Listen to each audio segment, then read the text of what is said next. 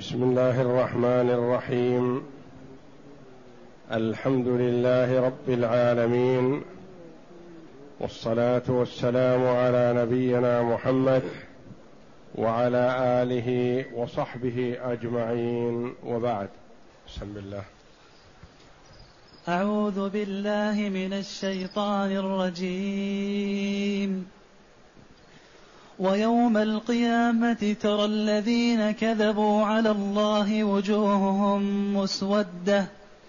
أليس في جهنم مثوى للمتكبرين؟ وينجي الله الذين اتقوا بمفازتهم. لا يمسهم السوء ولا هم يحزنون. هاتان الآيتان من سورة الزمر. يقول الله جل وعلا ويوم القيامة ترى الذين كذبوا على الله وجوههم مسودة. أليس في جهنم مثوى للمتكبرين؟ جاءت هذه الآية بعد قوله جل وعلا واتبعوا أحسن ما أنزل إليكم من ربكم من قبل أن يأتيكم العذاب بغتة وأنتم لا تشعرون. أن تقول نفس يا حسرة على ما فرطت في جنب الله وإن كنت لمن الساخرين. أو تقول لو أن الله هداني لكنت من المتقين. أو تقول حين ترى العذاب لو أن لي كرة فأكون من المحسنين.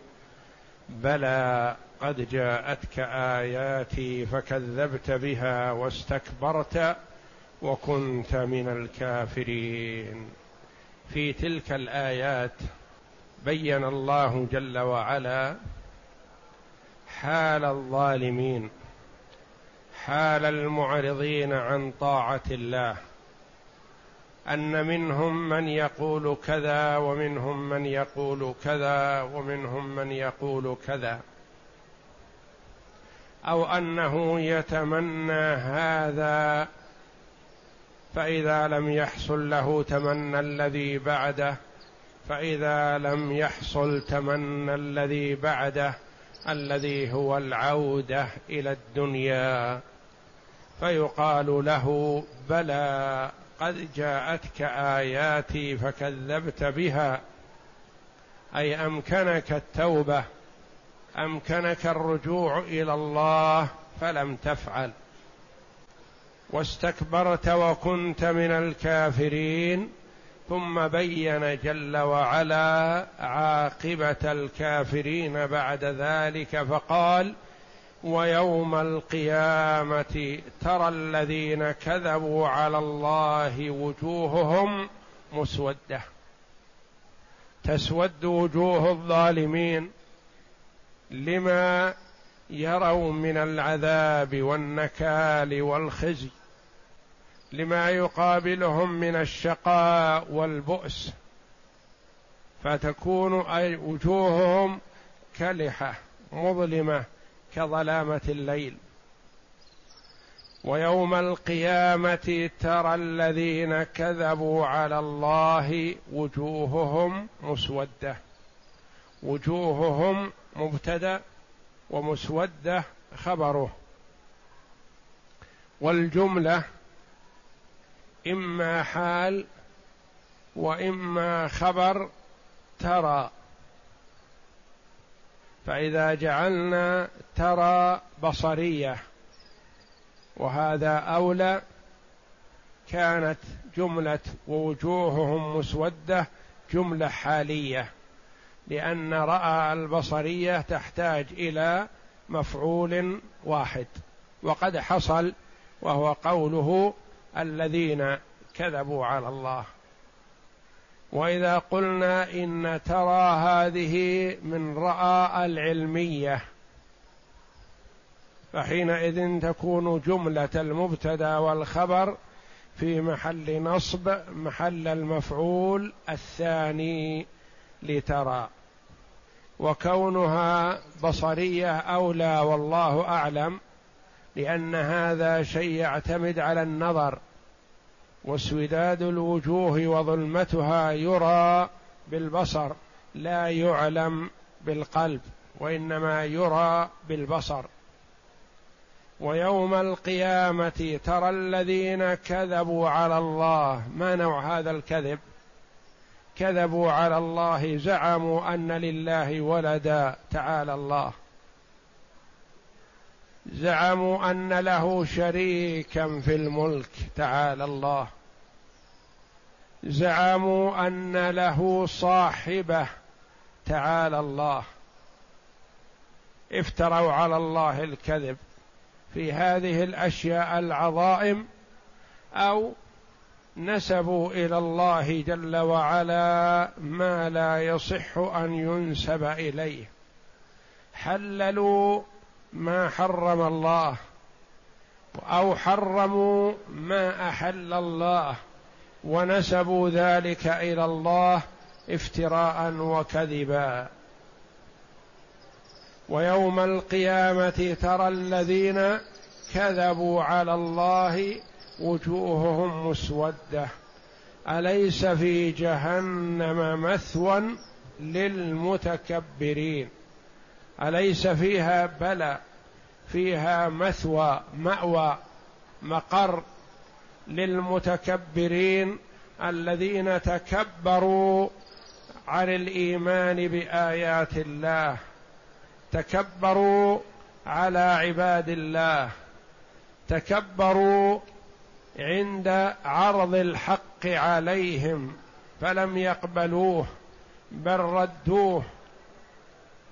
ولم يؤمنوا به.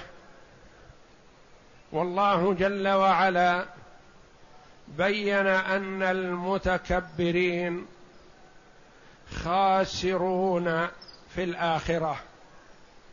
فقال جل وعلا تلك الدار الآخرة نجعلها للذين لا يريدون علوا في الأرض ولا فسادا والعاقبة للمتقين الآيات. وقال تعالى ولا تصعر خدك للناس ولا تمش في الأرض مرحا إن الله لا يحب كل مختال فخور. وفي الصحيح عن ابن مسعود رضي الله عنه قال قال رسول الله صلى الله عليه وسلم لا يدخل الجنة من كان في قلبه مثقال ذرة من كبر. فقال رجل يا رسول الله الرجل يحب أن يكون ثوبه حسنا ونحله حسنا. فقال عليه الصلاة والسلام إن الله جميل يحب الجمال. الكبر بطر الحق وغمط الناس. بطر الحق بمعنى رده وعدم قبوله وغمط الناس احتقارهم وازدراؤهم. هذا هو الكبر. وقال النبي صلى الله عليه وسلم في الحديث المتفق عليه ألا أخبركم بأهل النار كل عتل جواظ مستكبر. يعني متكبر على الحق متكبر على عباد الله. والله جل وعلا وصف المؤمنين بأنهم أذلة على المؤمنين أعزة على الكافرين. يعني يكون المرء المسلم مع إخوانه المسلمين متواضع كالذليل. ويكون مع الكفار قوي شديد. حديث أبي هريرة رضي الله عنه في صحيح مسلم لا ينظر الله يوم القيامة إلى من جر إزاره بطرا يعني تكبرا. وحديث أبي هريرة رضي الله عنه في صحيح مسلم ثلاثة لا يكلمهم الله يوم القيامة ولا يزكيهم ولا ينظر إليهم ولهم عذاب أليم. شيخ زان وملك كذاب وعائل مستكبر. لأن هؤلاء اتصفوا بهذه الصفات الذميمة وهم في غنى عنها. الزنا محرم في حق كل أحد لكنه في حق الرجل الكبير أشد. بعدما بلغ من السن ما بلغ وعقل وأدرك يرجع إلى الجهالة والضلالة فيقع في الزنا. والملك لا حاجة به إلى الكذب وإنما يكون صريحا. مع رعيته ناصحا لهم. والعائل الفقير فقير متكبر. الكبر مذموم في حق كل أحد وفي حق الفقير أشد ذما. ما الذي يدعوه إلى الكبر والتعاظم؟ فالله جل وعلا وعد المتكبرين ما وعدهم من العذاب والخزي. وحذر منه في كتابه وعلى لسان رسوله صلى الله عليه وسلم. ورد أن المتكبرين يحشرون يوم القيامة أمثال الذر يطأهم الناس. مثل ما تكبروا في الدنيا يريهم الله الذلة والمهانة والحق والح وال وال ويحقرهم ويريهم ما يذلهم. أليس في جهنم مثوى للمتكبرين؟ لما ذكر جل وعلا حال المتكبرين بين جل وعلا حال المؤمنين. فقال تعالى وينجي الله الذين اتقوا بمفازتهم.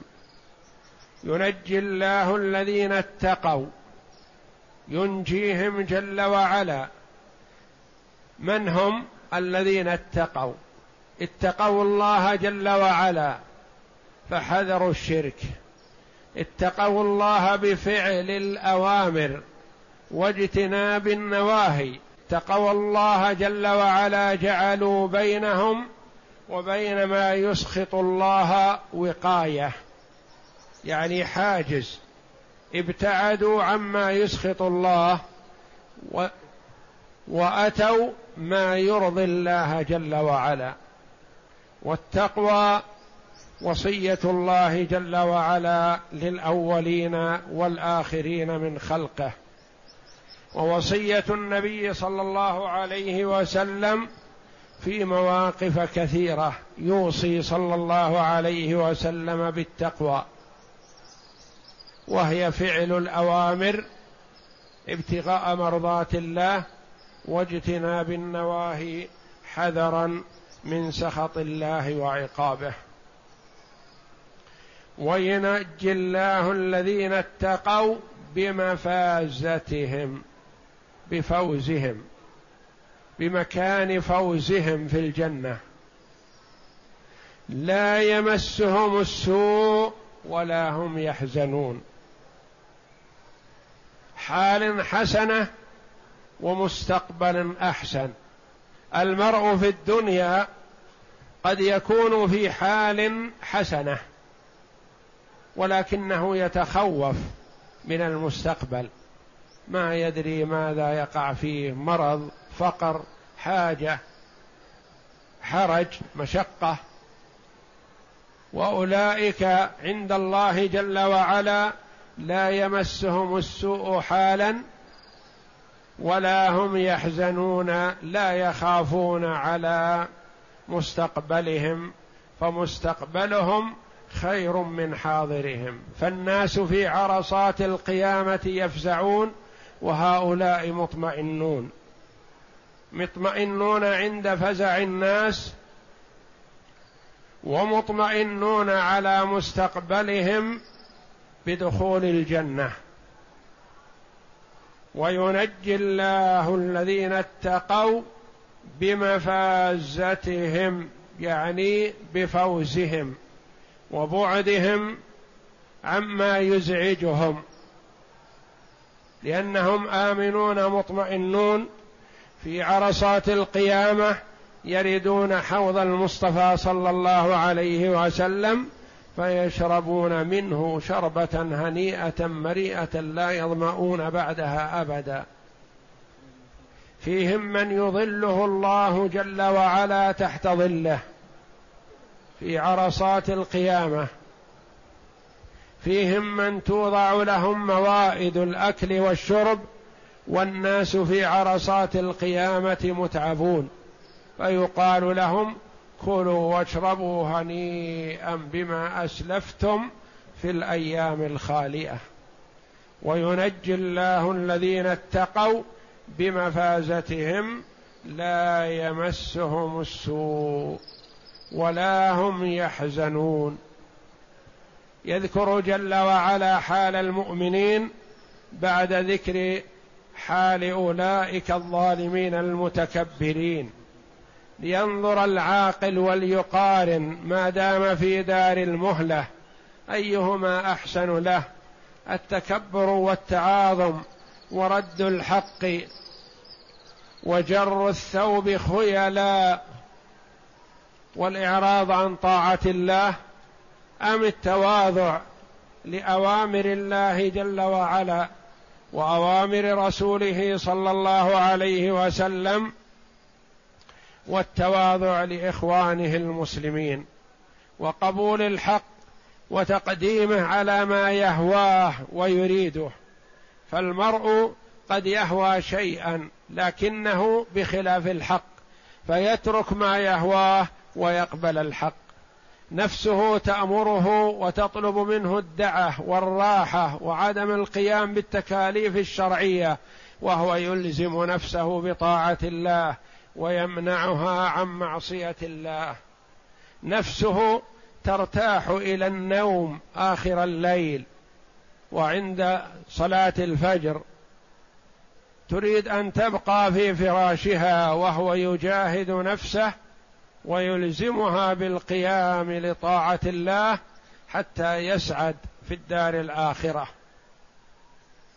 وهكذا تأمره نفسه بالتكاسل عن الطاعات أو تسول له الوقوع في شيء من المحرمات وتسوف له بأنه سيتوب بعدما يبلغ كذا بعدما تكبر سنه بعد كذا يتوب والله يتوب عليه.